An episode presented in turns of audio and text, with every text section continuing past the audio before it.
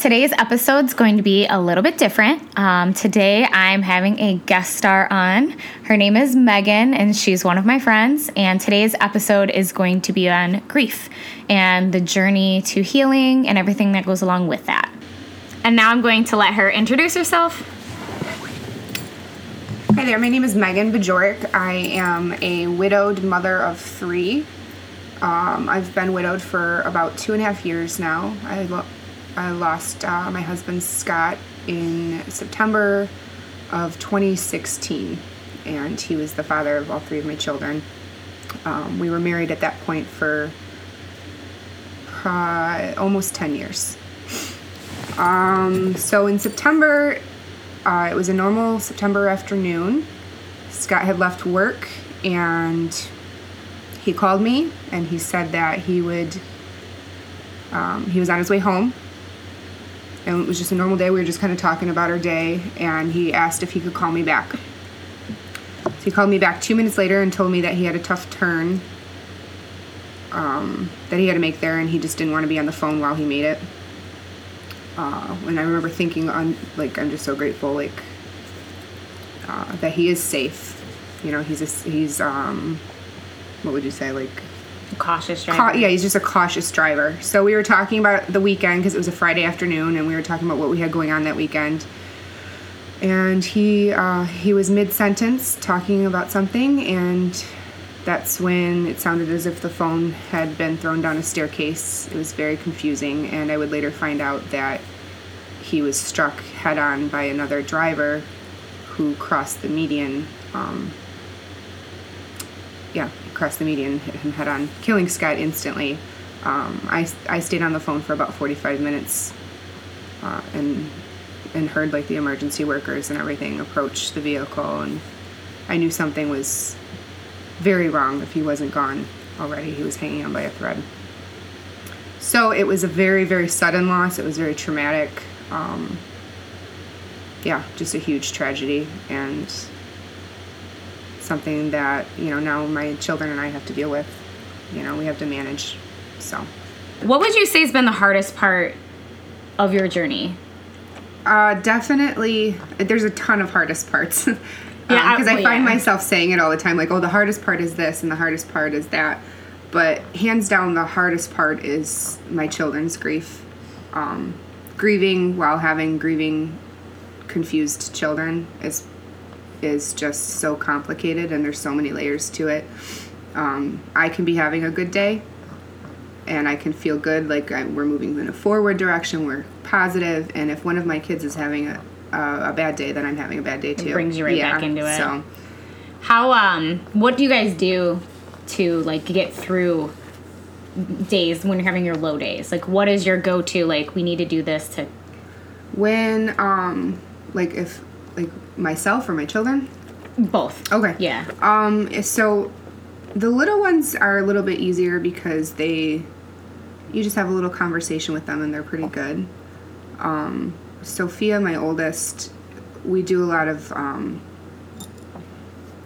we just talk it out. I mean, we just talk and I let her, it's very important that I honor how she feels. I never, um, rush her feelings. If she's sad, I allow her to feel. I- It's a Right. sad day, and that's I give her permission to feel feel the sadness. And I think just by giving her the permission, um, I think that helps tremendously. She, um, a big thing is is it's like it's okay to feel sad, but it's not okay to stop doing the things you enjoy because you're sad. So it's like, yeah, you can do this while feeling sad, but it's not okay to just stop you know doing doing the things that you love or or at least trying to find things that you love even while sad I think that's really important because I feel like um, just regular parents sometimes don't let their kids feel their feelings, and this like is a whole nother layer on top of that. That like if you were to, not that you ever would, because you're not like, but if you were to try to like suppress her feelings, I feel like it, she would just explode inside. it's true and i think that happens with a lot of people i think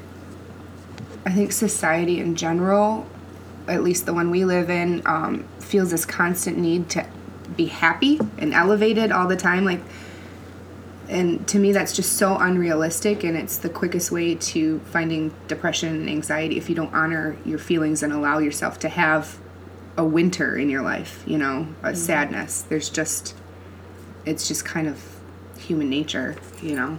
It makes me think of that kids movie where all the emotions are in your head and like sh- like she keeps trying to get rid of Yes, sadness. yes, yeah. But then It's, like um, she realizes inside out, right? Inside out, yeah. Yeah, and she realizes how important sadness is because like I almost feel like allowing yourself to feel that sadness and anything like makes you appreciate the good things so much more. It really it's it's really good for the soul. It en- it like enriches the soul and it it it it allows you to step outside of yourself you know when you are happy and you see someone else who's sad too like there's just it, it builds empathy it, there's a lot that goes with it i think yeah and it definitely makes you appreciate happy things joyful moments for sure Okay, so I know that like there are probably a lot of people out there that try to say things that are helpful and nice, but what are some things people have said to you that you know their intentions were good, but you're just like, oh, why would you say that? Oh, there's a lot. I feel Uh, like there's there a is. lot, and I think I mean like because I've since being widowed, I've I've met so many widows and stuff, and uh, and we all kind of have our own little pet peeves. A lot of things I'm pretty good about letting roll off my back, but I'm trying to think. I'll, um. There's, you know, there's people, I've had people say, like, well, I hope you can move on someday, or I hope you can find someone said to me, I hope you can find your optimism or something. And it was like, I don't know, it was very puzzling. Like the whole move on thing, um, I think it's just a very confusing, like people are just confused, you know, they don't really get it. What else? Um, I think because I had a good marriage, a lot of people, not a lot, but there's there's been people who are like, well, at least you had something good. And I get it. I know it's good natured, but it's like there's nothing about me who's like that's ungrateful for it, but I I don't know how to take that when someone says that to me like, well, I'm lucky I even had it. It's like, mm, I don't know. Yeah, that almost sounds like I don't know. That that would be an insult to me too. It just it just bugs me because it's we we had something good because we both worked for something good. It wasn't like it just came. It's not like it just fell on me and Right, We you didn't weren't have just to work for everything yeah. we had. It, I mean, we definitely worked hard at our marriage and communicating and having a what in other people's in other people's eyes see as a good relationship. Um, I admired your guys' relationship a lot Thank you, because you yeah. guys worked as a team, and I really liked because he would come up to dance and bring the kids, and like you would come up to dance, and a lot of times you don't see couples that like share that responsibility Yeah. with their children, and like I always really admired. Yeah, we were definitely a team, but even like if you know to make that analogy with a team, even like within a team, there's dissonance and there's disagreements, and you have to build the connection. It's not like it just. I feel like when people say something like "you're lucky to even have had that," they have like this attitude or this notion that it's just gonna like strike you and and like it just like I was just bestowed it this great relationship. I wasn't. It wasn't in a package handed to me. We we worked for it. So Right, you guys started at the bottom and you worked your way yeah. I don't know. Maybe I'm misunderstanding something with it, but it just it does bug me because it's like, well, did I deserve this then, or I don't know. It's just there's something very strange about it to me. So I feel like yeah, that's an odd comment. Just same thing with like people telling you like you should move on with your life. Well, you have moved on with your life in certain ways, but you're never gonna forget about Yeah. everything. And I feel like that's something people don't realize that like you can move on and still do things that you're meant Mm-hmm. to do. Like you've made a career change, you moved to a new house. Yeah, you're moving on and doing things, but you're still you're not like saying, "Oh, well, forget about my life before." You know, you're No. still and it's it's a very confusing process to do that to even like make changes and then you know because I've pretty much changed everything about myself. Um, not necessarily intentionally, it just kind of happened. And in some aspects, I had to to survive. Um, but yeah, it's it's a confusing process, and I feel like we're moving forward. But uh, you love somebody, you're never going to like that. Does that door never shuts? You know, you you. I'm always going to love him. I'm always going to love him. So that's a hard concept to people. Like you know, like with uh, prospectively dating and things like that, people don't understand that I can love somebody and then still keep the other door open to possibly dating, you know, and Right. things like that, and meeting someone else. So uh, some people just need it tied up in a little bow, and See, I don't like that because I am I'm one of those people that feels like you have like you can have different soulmates in your Mm-hmm. life and like just because maybe you date someone else that doesn't mean that like oh well my relationship with Scott didn't matter like Yeah. it's you that's still you still can love someone and like true. you know Well, it's, it's, the biggest analogy. you can love two people the biggest analogy I I think really really works is with kids. Like you have your first child, you don't think you can love anything more, and then you have your second child, and the heart expands. Like I could cry, like I get really, but the heart expands, and like if anything, I've I've learned how to love. Like I've learned all about love in such on such a deeper level um, from losing, you know, the love of my life. So. Okay, so I know your parents have been like a huge support Mm-hmm. system. Like, what other people in your life have really stepped up and kind of been your pillars? my parents have been huge. The community in general really supported me. Um, uh, we we come from a small town, and then my kids went to school in an even smaller town, and and and the death was fairly public. So I feel like the community for for a long time really supported us, and um, even after with the trial and stuff, they were still really supportive. So I would say that in general, and then on a data data level, other than my parents. Um, you know, like I, my aunt and uncle have been really supportive. I've had, uh, gosh, I've had a ton of support. I'm so so grateful for the people in my life. Um, you know, I've made new friends who are super helpful, and it's it's just been awesome. Have you lost any friends since then that you realized weren't? Yeah, yeah. I Because I feel like some people don't know how to react to Yeah. your situation and maybe they just like back away. And I feel like that's not the right thing to do. I don't know. So some people just can't handle it. I mean, and this is something that really pissed me off when I got married or not not when I got married when I when he died um and it's because now I, I have like this huge cloud over me. Like I'm associated with this big negative tragic story and if you know Scott and I on a personal level, like we're very positive people. And just to be associated with something so dark it made me very mad. Um, so keeping that in mind, there's just some people who can't be around me because I have that story attached to me. I make them uncomfortable. They don't know what to say to me. It makes me really sad. Yeah, and it's it's sad, but also too, um, I don't spend a ton of time fixating on them. I just if if you're they're too weak. They're just they're too weak to handle it, and and by letting them go and not fixating on it, I open myself up to strong people, stronger people, people who lift me up, who we lift each other up, and um, it's just been it's been a crazy life. It's just been crazy. I can't even imagine. Yeah. People, I, yeah, I, I, people do get uncomfortable with a lot of stuff. Like They do. There are a lot of sensitive. Well, it's kind of goes back to like the society, the whole society thing. Like me, you know, when I say people feel like they need to be happy all the time. Yeah. So if they're of that mindset, they don't want to be around somebody who has something, you know, tragic or less than happy going on because they're because then they might have to deal with the you know their own their own problems and Yeah. their own sadness, and yeah. That makes me really sad though, because I, ugh. it's hard. It's hard for people. I know. It is sad. It is sad. So what do you do yourself when you're having like your low days, the days where you're just like, I don't want to get out of bed, I just want to sit here and do nothing but think and process. I give myself a little bit of grace, but I, I can't sit there too long. I definitely give myself a little bit of grace. Um, I think in the beginning I was pushing myself too hard, and I realized that that's that's not good either.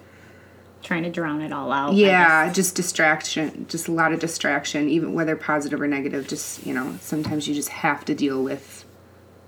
Think, I mean, you, sometimes you just have to deal with things. But so yeah, usually I give myself a little bit of grace, and I always say like no matter what time of day it is, I can always start over. I I will um, like read a devotional, journal a couple pages, uh, listen to something motivational, and then just start the day over. you know, even if it's six o'clock in the evening, and just try and get something done.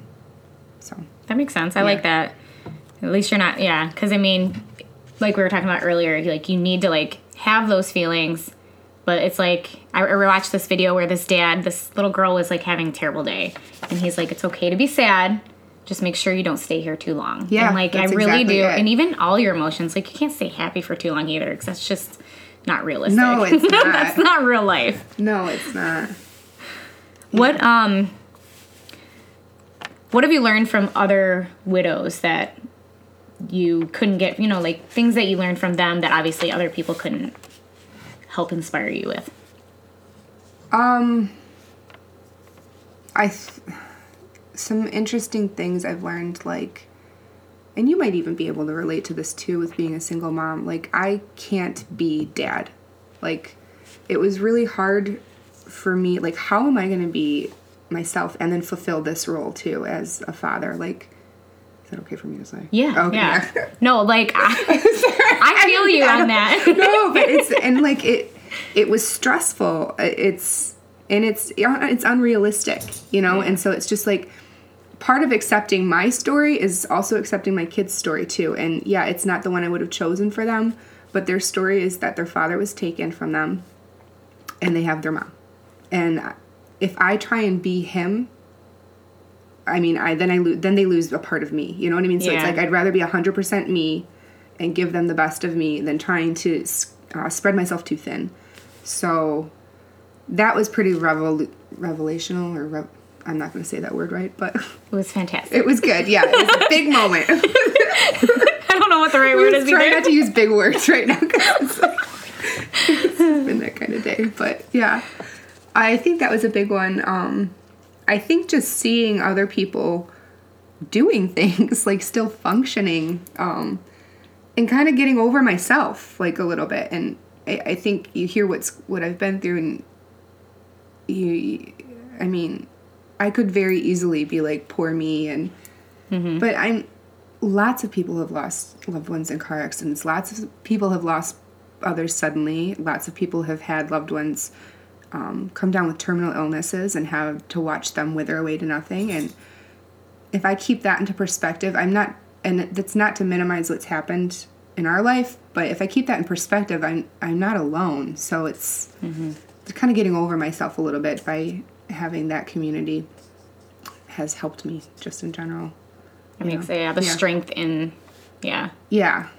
I mean, if you really think about it, if everybody's grieving to some degree, um, because if you if you've ever loved anyone or anything, there's grief there. If you mm-hmm. if you lose it, you know, and if you haven't, you- you're going to eventually. It's just it's it's a part of of, life. Yeah, and I think that's another hard part for me is I remind people of that. Like just being in my presence, it reminds people that death exists, which is which is, is sobering. It is hard for a lot of people. It's hard for me even sometimes, you know, Yeah. to think about stuff like that. It's Um, yeah. I've lost grandparents, but I've never lost anybody super close to me. Mm-hmm. And I personally don't know how I would handle that. Like I've thought about like what I'll do when I lose my parents or siblings or anybody, and it's I, I don't. The honest truth is like I don't know how I would react right away. I feel like I would be. Ugh. Yeah, Scott and I used to talk about it. And I'd be like, you know, I am not going to be like this positive person um, making the best of it. And like, he would laugh at me. But um, I think just being married to him, like, I knew I had to be positive. like, we have, I have our kids. Like, I, there wasn't really a choice, you know? Yeah. I, or, you know, I don't know if positive is the word, but I- I think it probably is, yeah. Yeah. Now I think like I've I think it's really inspirational that like because I feel like a lot of times when people go through what you're going through, they you could easily just like give up and not do anything. Like you could Yeah. easily just like lose all motivation, all hopes and dreams. But I feel like I almost feel like you took your pain and kind of channeled it into Yeah. doing better things and like say with your realtor stuff like i think that's really great and i something i knew you would be good at when you told me you were getting into that just because of who you are but i feel like you've taken your pain and kind of like transformed it or like Yeah. shaped it into something better. Yeah, I think because I, I am angry. I'm not bitter. There's a big difference. I am angry, and I so like the pain makes me angry, and it's a constant reminder. Mm-hmm. And so the anger, I feel like is anger gives you energy, and I feel like if you can shape it to you know turn your pain and anger into power, you know it's like well screw this. I'm going to I'm going to use this pain and make it something useful. You know, if I'm gonna if this is gonna be my life, then I'm gonna be useful in some way. Right. You know, Make it yeah, the best of. yeah, absolutely. And and the biggest thing initially was like when I get to the afterlife, I just want him to tell me how proud he is of me. Like I I want him to say, "You did it," you know. Um, and so that's extremely motivating. I think he definitely moving. will. I feel like um, just seeing like everything that you've done and everything. I just feel like, and then when you were going through everything with the court stuff, like I was angry for you for Yeah. all that. Every time you post something, I would just get so mad. I was sitting here on my couch on my computer, and I'm like, why? Like, yeah, it, like um, I was yeah. pissed when I like, read all that. I was like, no, this is not how this is supposed to happen. I know. This is not justice. It's not, but it's it's that's okay too. It's like something I just can't fixate on. I have to fixate on, you know, the kids and our life and what I want for them, what Scott always wanted for them. Right? Yeah, you can't change. I can't and if I try to fixate on things that I can't change, I oh that's like and it, it's happened, you know, like for a day a day or two and I'll I'll I'll realize what's going on and you know, and then I have to like Pull yourself right out of myself together. Yeah. So it, it's just it's a quick road to it's a dark road, you know, to go mm-hmm. down. But yeah, I don't know. I spent a lot of time in bed after, like immediately after. That would be me. Yeah, For uh, sure. And I luckily again I had like my aunt and my mom and people would come over and take the kids to school. I think I can't even remember because you'd be surprised like how much um, shock protects you. Like I don't have a whole lot of memory from that time, um, but I'm pretty sure uh, my mom and my aunt were taking the kids to school for about a month, and it was like a month, and I was like, no, I need to like at least take them to school. And I started taking them to school, and then I would go. I would go immediately home and lay in bed for like the second month, and um, I would wait for signs from him because you know you get like signs and and it was like one day in the second month where I just realized I was like just laying in bed waiting for signs, mm-hmm. and I like spoke. I spoke it out loud, and I was like, "I love you, but I can't. I can't just wait for signs anymore. Like I have to actually figure out how to live." And I didn't immediately, even like making that decision. It, I didn't know how I was going to go about it, but that's, That's I started getting out of bed, you know, Yeah. and like kind of trying to navigate my day, and um, I don't know. I don't. I honestly don't know how it happened, but it's just kind of like baby steps, and feel like that's all you can do. You have to, as long as you're starting somewhere. yeah. I mean, exactly. that's the most important. Yep, exactly. It's just it doesn't have to be this huge, massive movement to change, but just little things here and there, and that's. I just kept building little things, little things, and, and now I have a job, and I'm. I feel like we're doing pretty well, you know. As as you know, as well as we can be right now. How was it when you had to tell your kids what happened? Did you tell them immediately that day? No, well, I was still in shock. I didn't. It was very strange. Um, it's, very, very strange. I was in shock um, after having called his family because they were all together waiting for me to to find out because I was driving around with my parents looking for him. Because again, it happened on the phone, and I knew he was hanging on by a thread. So we were calling hospitals and trying to figure out where he was at.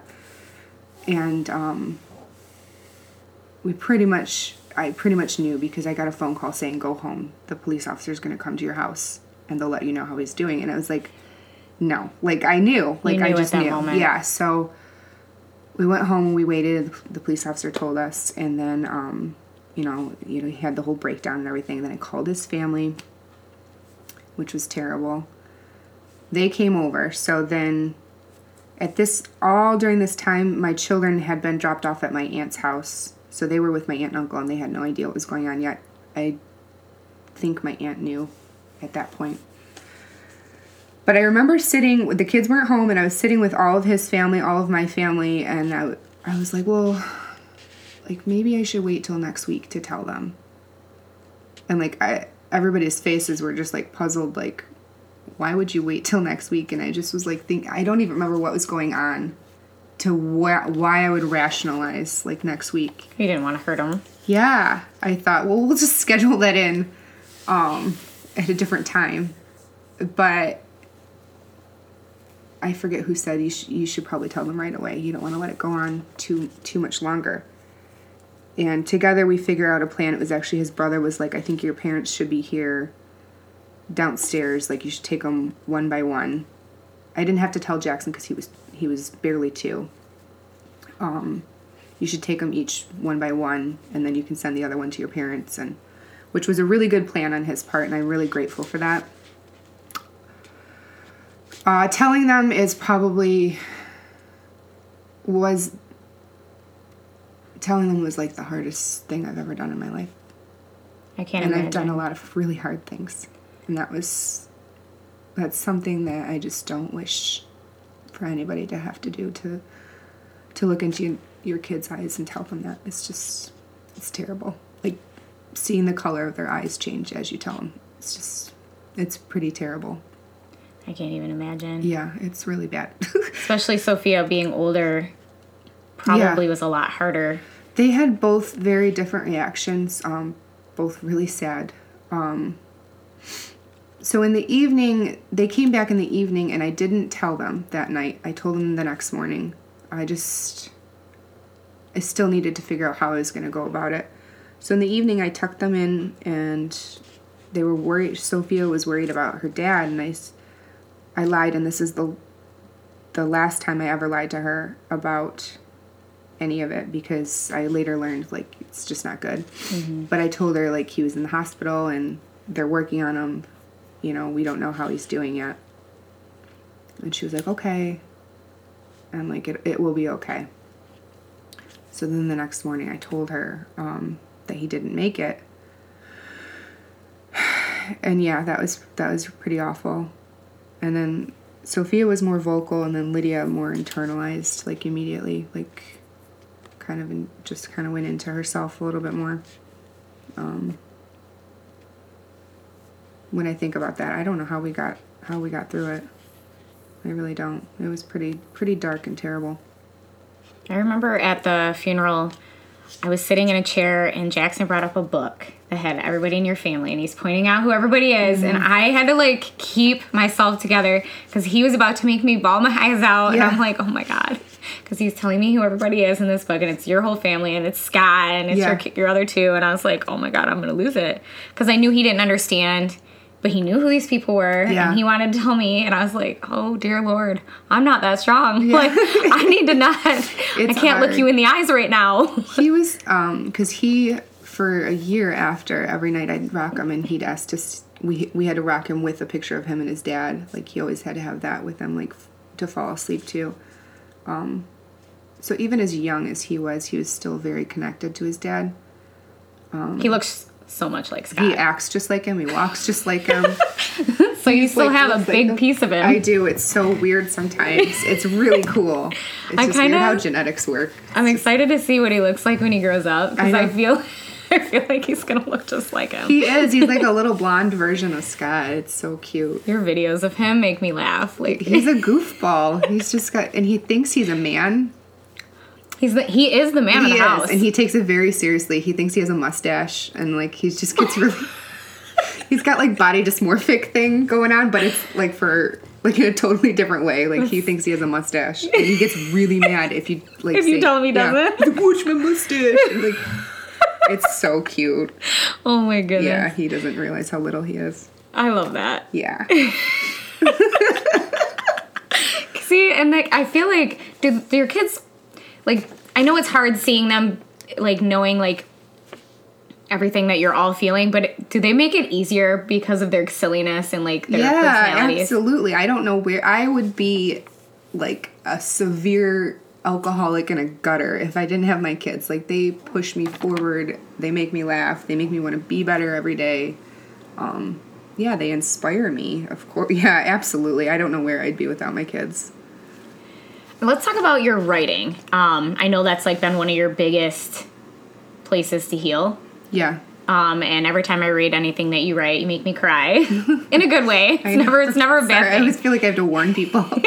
No, I don't mind it because it's like it's real, it's raw, and I feel like more people need to just be authentic. right. And I feel like your writing is very authentic. Thank it's you. very you, and it's I feel I can tell like that your writing helps you. Yeah, thank you. It does, and a lot of times it'll be an issue when I start writing, and then by the time I finish writing and editing and like working through the words of it, um, it's almost it's a release. It's like it's done. It's it, it's been an extremely healing process. I've always written. I've always been someone who journaled or wrote or I was always writing. Um, so it, this just kind of came natural.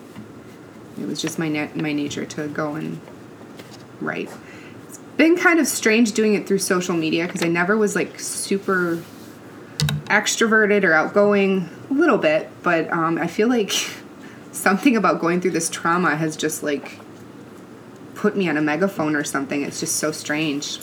Um, it's fine. it's I just almost- weird. I almost feel like you are like the best of both worlds. Like you're an introvert and an extrovert. Like depending on where you Yeah, are. thanks, like I really feel like you're both. okay, yeah. Because you always tell me you feel awkward, and I'm like, you're not awkward. I'm No, awkward. like I know you say that too, and I'm like, what?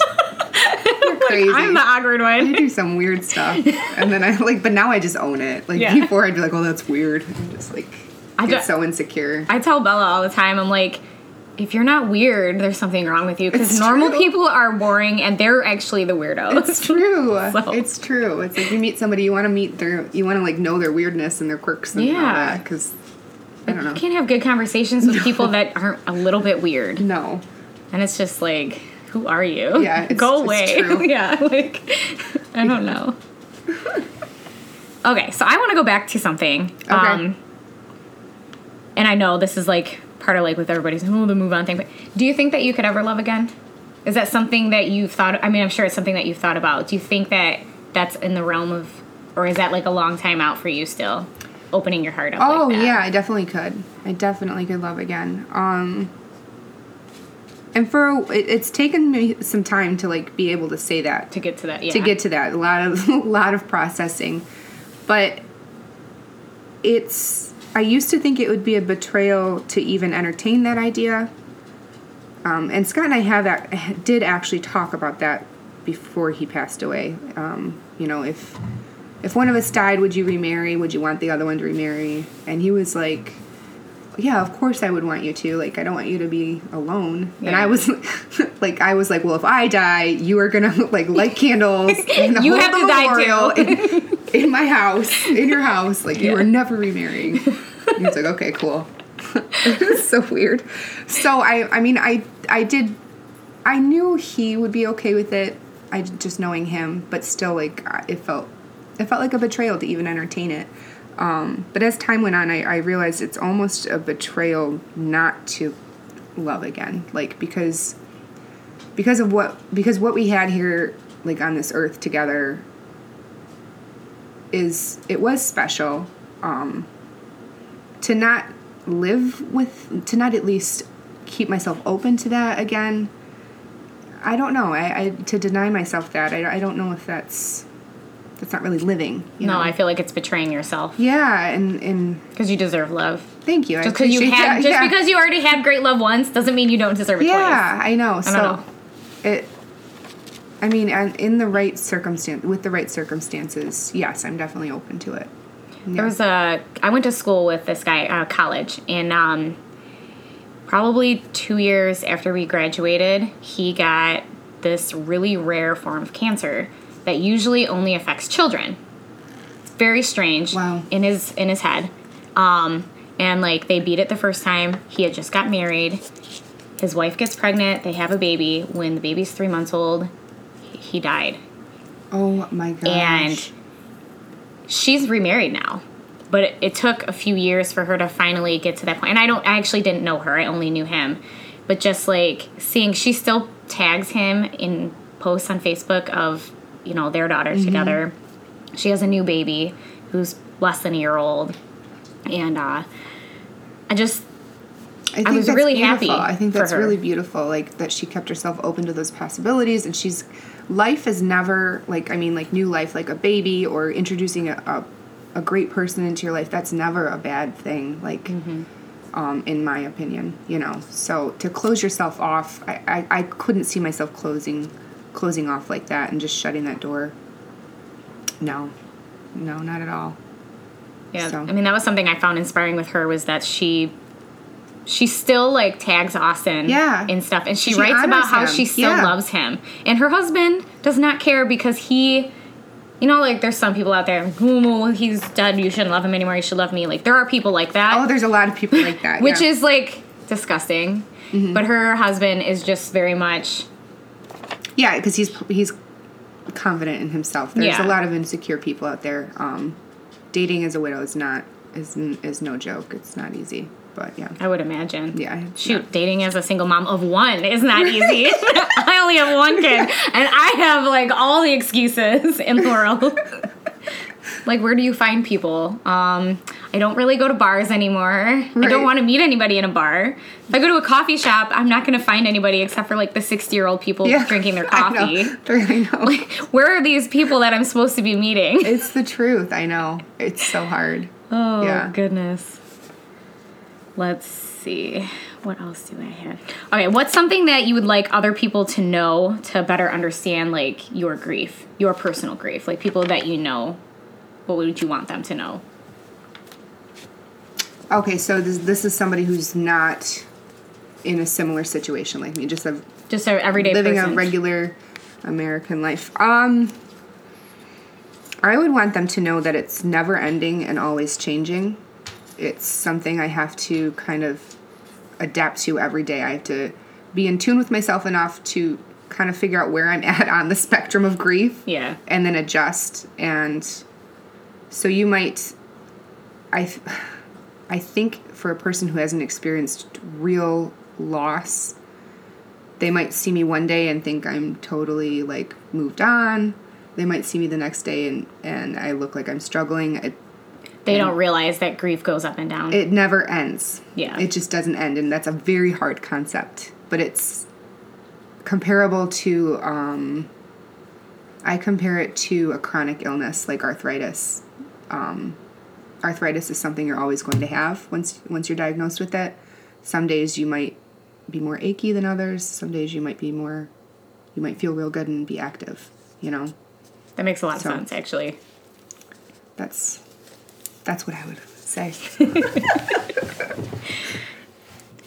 Are there any like resources that you recommend to anybody who is grieving and who has experienced great loss? Like places to go, people to talk to. Like, is there a certain like resource that was that worked well for you? Okay, so yes, like number one, and I don't know if like if you're a religious person or you know whatever faith you have, number one is probably like praying or meditating and just getting really in tune with like energy and for me it's it's I call it God and and I'm Christian. So that that's my faith. So that would be number 1.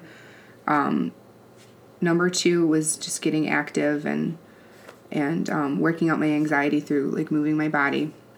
But moving on beyond that, I would say those are the two most important. But moving on beyond that, um, there are resources out there. You can go on Facebook and find support groups for widows, private groups for, um, you know, parents who are grieving children.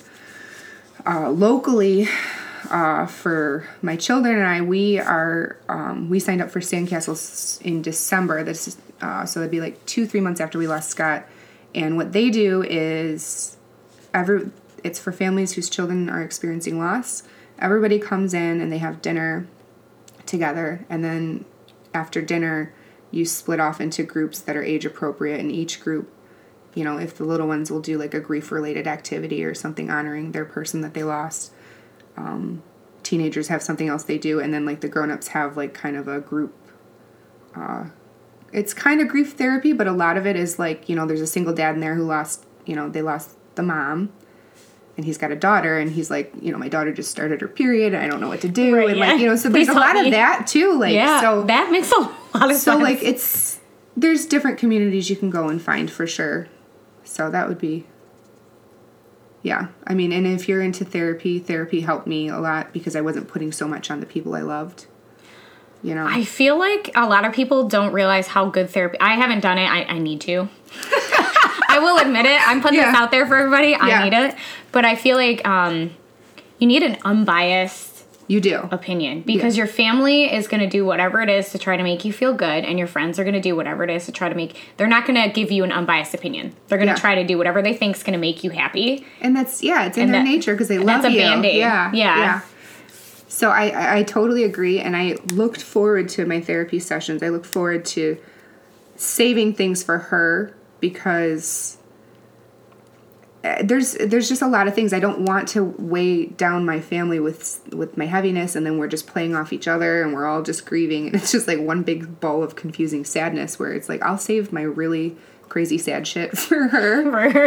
yeah. just dump it all on her and i feel so much better like just knowing that that's coming i'll save it all and then unload and i feel better kind of like my writing too but yeah i feel like i imagine like you walk out and you're like unbuttoning your coat and you're do, like I ah i'm gonna skip- throw this yeah This is like- yeah i feel a lot better after you know um but yeah i would encourage people to not shut the door on on therapy it might take a while to find a good therapist and stuff too but Yeah, I feel like you'd have to find somebody who actually like specializes in grief. If you're, you know what I mean, so that Yeah. they have the right tools. right Because therapy is such like a broad Mm-hmm. thing that like you need somebody who's knows what you're going through. yeah absolutely yeah Are there any ways that you guys have incorporated Scott into your new house? Yeah, we have um well each of the kids have like a collage frame of him in their room. And then um you know, we have pictures up of him and um there's lots of little things like jewelry and different things that we have. Um he's got a memory box. Well, there's like two memory boxes of just all his stuff in there. And those are up on the um on the bookshelf. Um, just different notes and things that he's written to me and yeah, it's pretty cool. He's he's everywhere. That's good. I He's feel like that's really important. Yeah, it is, and that was something that I had to process through too. Was it hard moving Mm-hmm. because of all the memories in that house together? Yeah, and it's still hard. It's I know I made the right decision. There's no I don't have any regrets about it. I had to move for a number of reasons.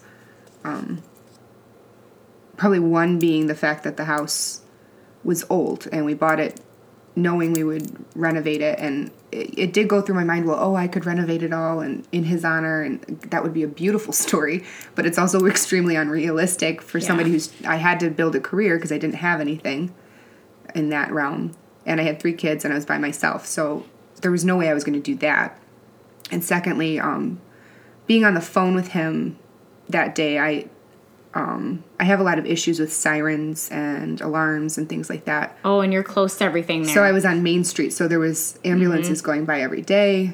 Um, and then lastly, because and this I think this would have died off, but because it was public, I was having people like show up at the house to ask me how I was doing, but not like people I knew. Strangers were showing up. oh no. Yeah, or like Why do people think that's okay? it was very and especially when you're grieving and you just you don't wanna see anybody. and you just lost your husband you feel so i feel so vulnerable like living i've never lived by myself at this point so i don't it's just scary it was really scary and like yeah i, I had somebody like send flowers from him like and i still don't know who did it That's creepy. Yeah. I would be angry. yeah it made me very upset and then i don't even know who to be mad at And I'm sure the intentions were probably good, but there's so many people who don't realize like you don't do that. I know people think they're helping, and that's what I've learned. Um, I think less is more with helping, like just stripping it down. You don't have to do these out crazy, outrageous things like listening, making a meal.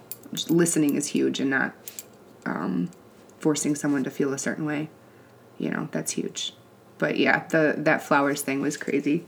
That's just messed mm-hmm. up. So that's why we moved. That's- but I miss I do miss the house. I and we have lots of great memories with it and sometimes I'm like, well maybe someday I'll buy it back and just have it and then I I don't know. It's we have lots of good memories. Turn it into like a B and E or something. I know it would be a perfect home for that. Yeah. So that so, would be yeah. really cool. I know. Now I'm like thinking it. I know. Well, at the makes- time before I sold it, I was like, well, maybe I could rent it out, but then I didn't. I didn't really want to have to like manage that either.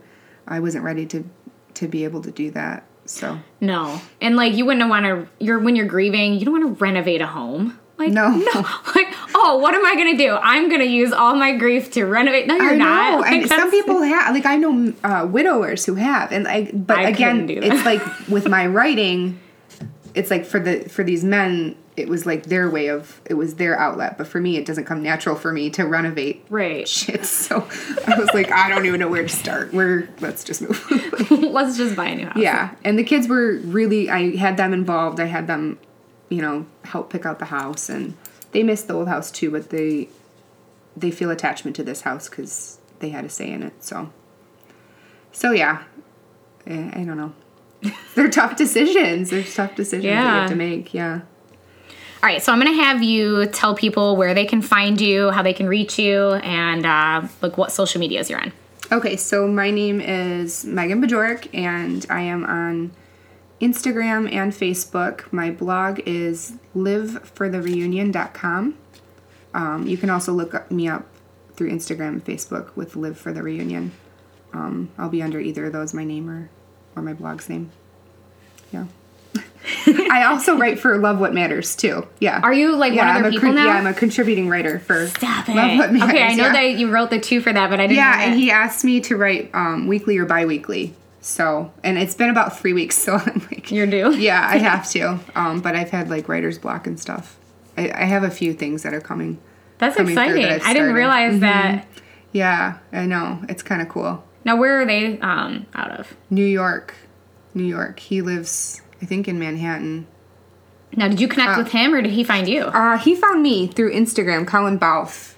Um, it was just random, and I didn't know if it was really him. So you know, like you have Yeah, weird people I like connect with you on Instagram, you know, and you're time. like, okay, buddy. Um, but I looked him up, and I kept re-looking him up, and then looking him up more, and I was like, okay, no, this really is him. So I emailed him back, and you know, he gave me the rundown and so I sent it in, and, and then he he responded and was like, you know, do you have anything else?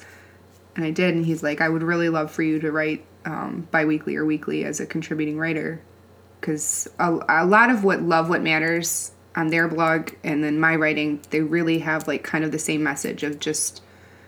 For me, my message is like pain is no excuse to stop seeking joy. That's like my biggest message I think to people. So, uh, and Love What Matters has a very similar vibe going on. So yeah, you can find me on there too if you just look me look Megan Bajorek up on the website. Awesome. That's Yeah. exciting. I'm really excited for you. Thanks. Well, thank you so much for coming on here today and talking and sharing your story. Thank you for having me. It was it's been awesome. All right, guys. Thank you for listening and stay tuned for another episode soon.